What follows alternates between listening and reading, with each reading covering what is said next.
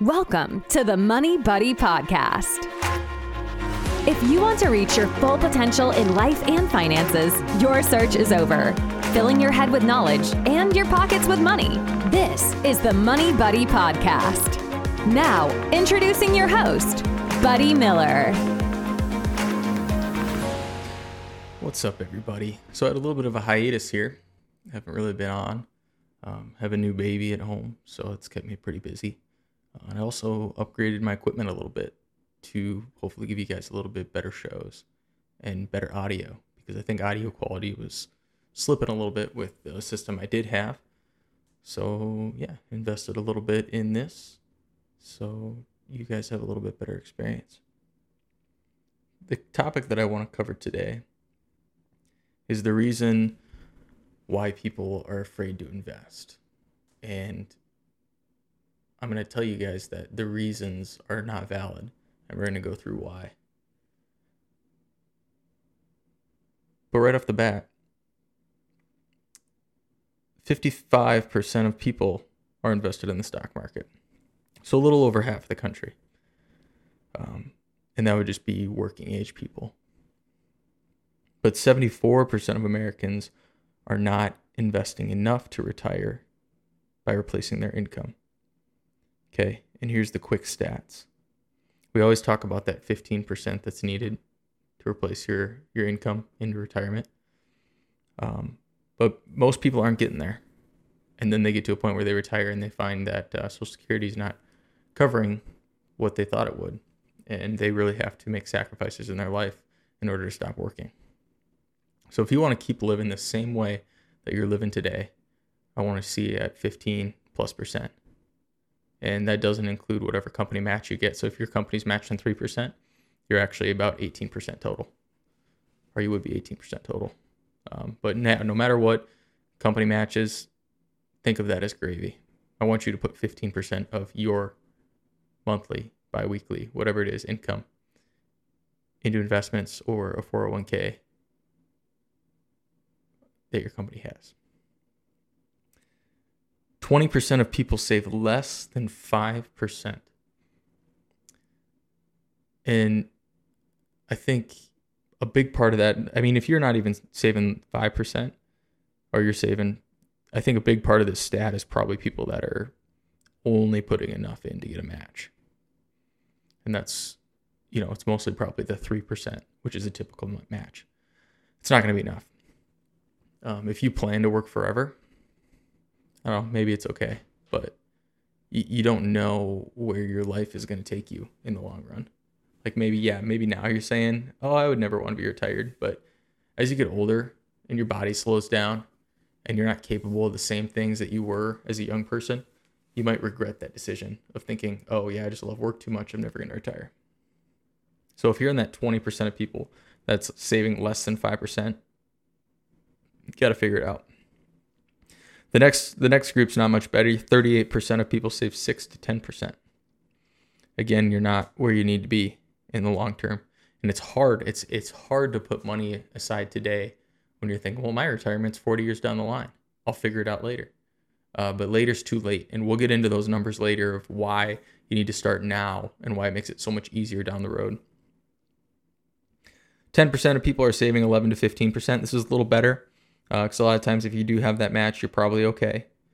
Um, but really, only 16% are saving enough, which is 15% or more. Um, and 15%, keep in mind, 15% is only enough to retire at 65 if you start saving at 25 years old. So, however long you wait after 25 years old, that 15% goes up. All of a sudden, it's not enough anymore. So, you got to do more and more and more the biggest the biggest excuse as to why people don't invest. You guys have all heard it. Maybe it's you. And we're going to ask ourselves which of these things are in our control or a valid excuse, or is this just people making excuses to make excuses? So the first one is too many expenses. Okay. Um, that's something you can fix. Have less expenses. I mean, maybe you have some unforeseen hospital bills that you've been paying. Okay, that's probably an exception. Maybe you didn't plan for your future early enough and now you're paying for your kids' college or loans for them. Okay. It's it's still an excuse because you had all this info your whole life. You just didn't dig for it. You put I mean I don't want to rag on people that are already to a point where they they can't, you know, catch up. Um, and you can, it's possible. But if you're listening to this, especially as a young person, keep in mind, keep your expenses at a minimum um, because it's just going to bury you in the end. You know, it's, it's nice to have things now, yeah, and you're not going to live forever, but you need to put yourself in a situation to have a comfortable life in the future and your kids in a place where they're not taking care of you. Because as a parent, your kids shouldn't have to take care of you. I don't care if you took care of them. That's not how the world should work. Um, things happen, but we need to put ourselves in the best situation to have our families in the best situation.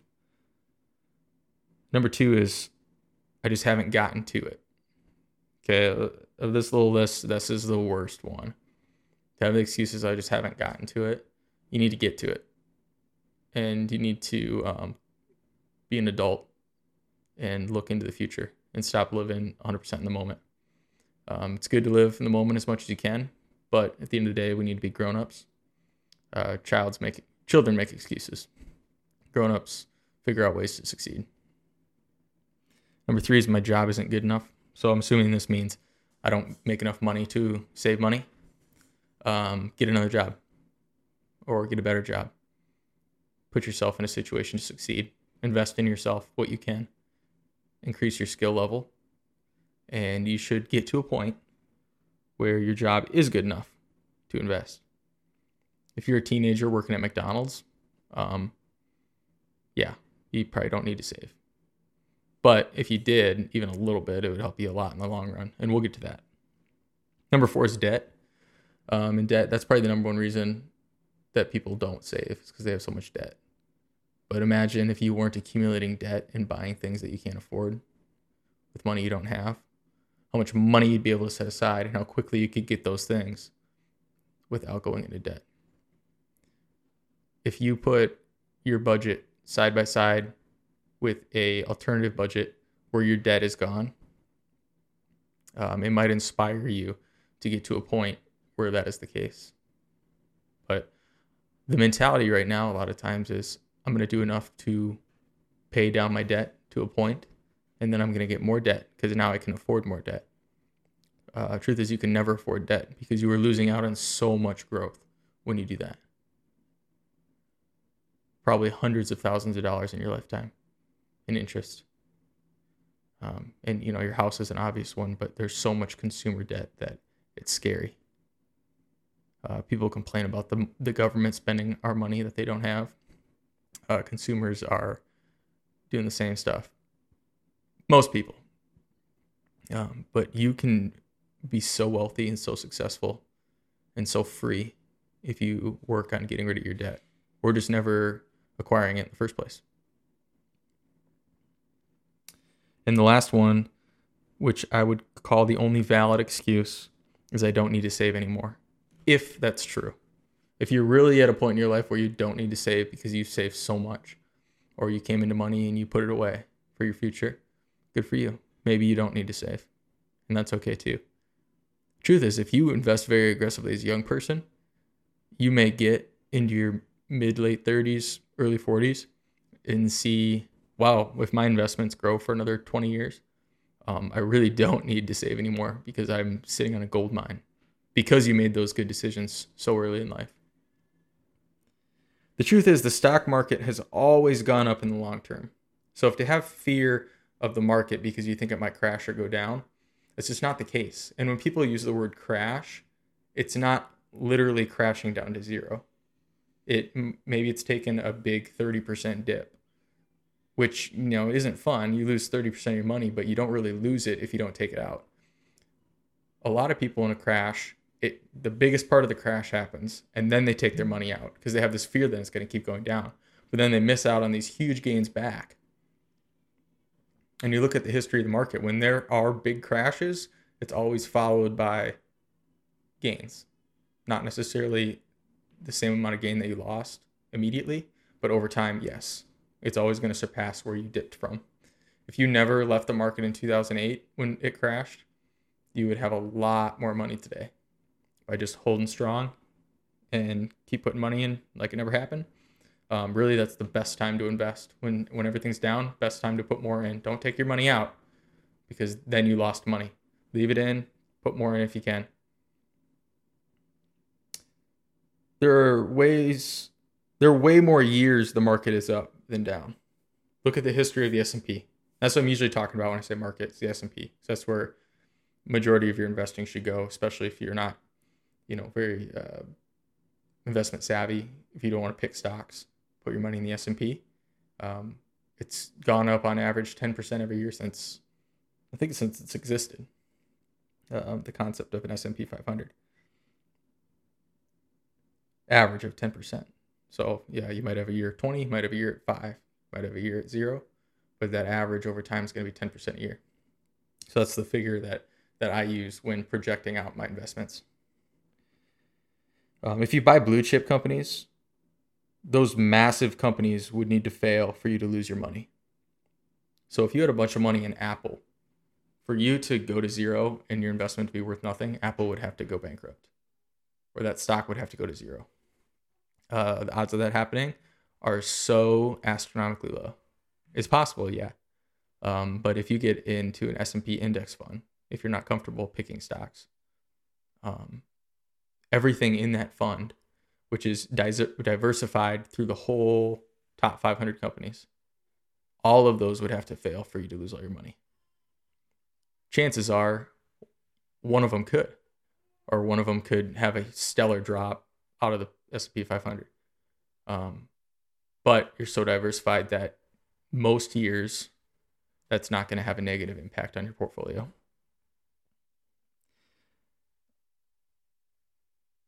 And I've I've heard people say before that oh yeah I don't do the stock market it's it's gambling or it's the casino, um, it's not. Um, you know if you're super aggressive and pick shoddy stocks that uh, have maybe the potential for massive gains but also have a high potential for bust, yeah I'd call that gambling. And a little bit of that maybe that's okay. You know if you have a little money and you could have a thousand percent gain potentially, maybe you want to put some money in there because a little bit will go a long ways. Um, but I don't see the stock market as casino.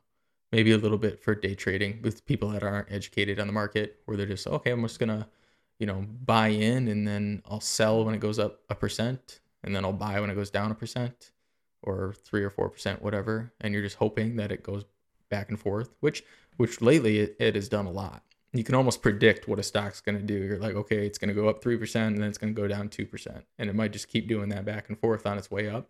Um, and if you can time it out, you could maybe make a lot of money. But I do consider that as a, as a form of gambling, especially if you are just doing it based on a pattern and not doing it based on, you know, educating um, an educated answer and research. Um, but overall, I mean, just the thing to take from this is the stock market is a lot safer than you think it is, and you there's no reason to be afraid to invest.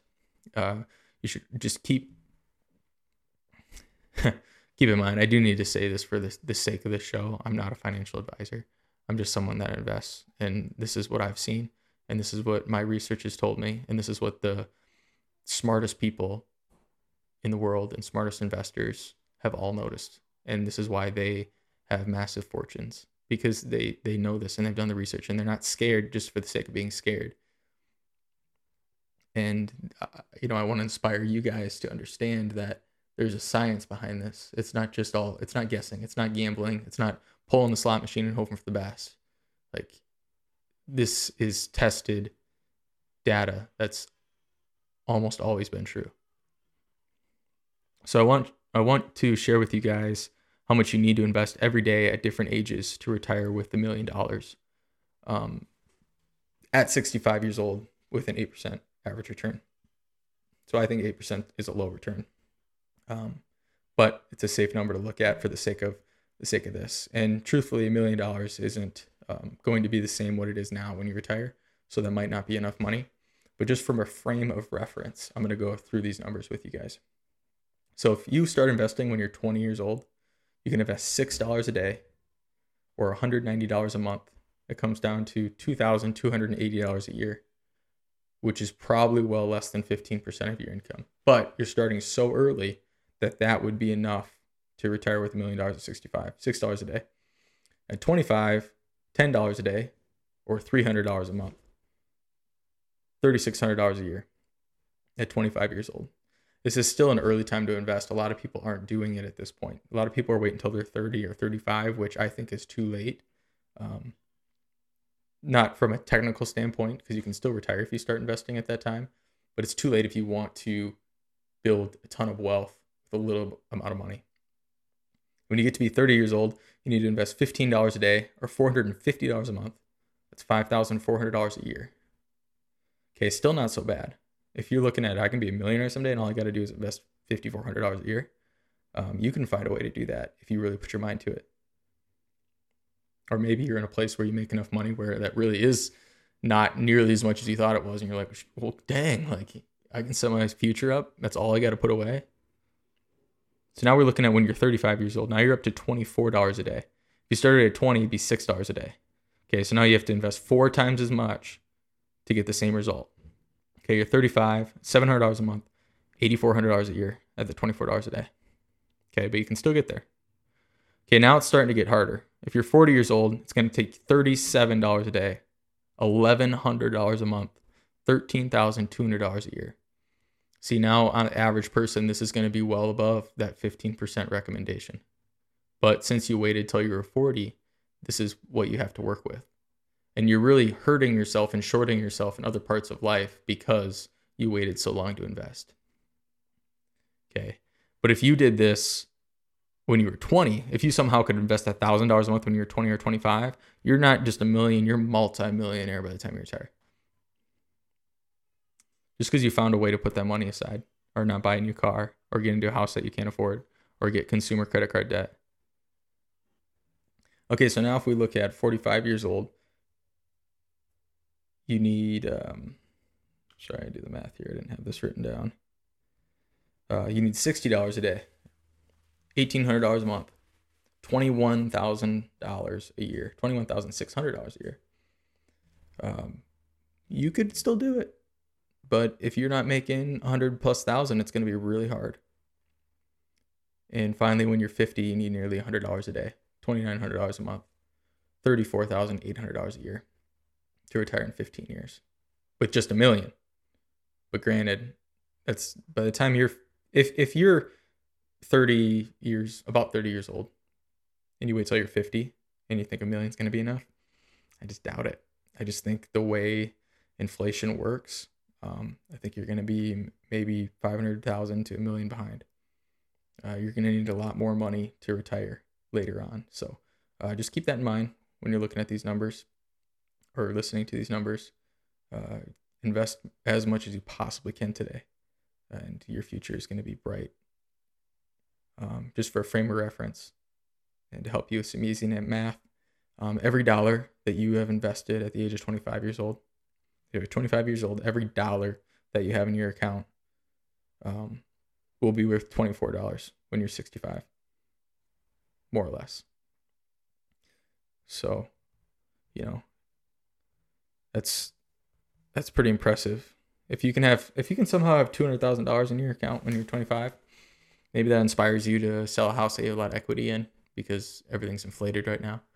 Uh, that two hundred thousand when you're 65 will be worth about five million dollars. That's if you never put another dime into your investments.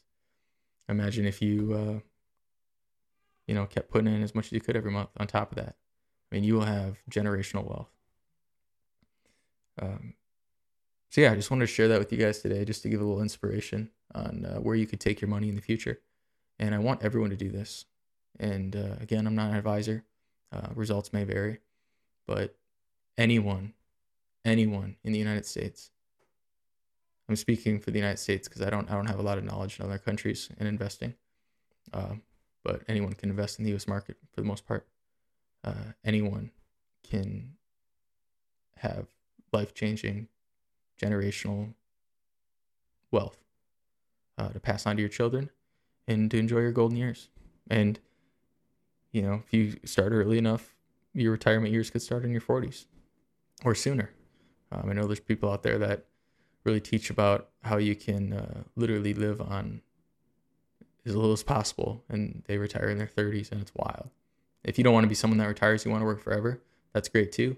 Um, you're going to have all this wealth that you can use for toys and fun things and vacations and nice houses and education for your kids.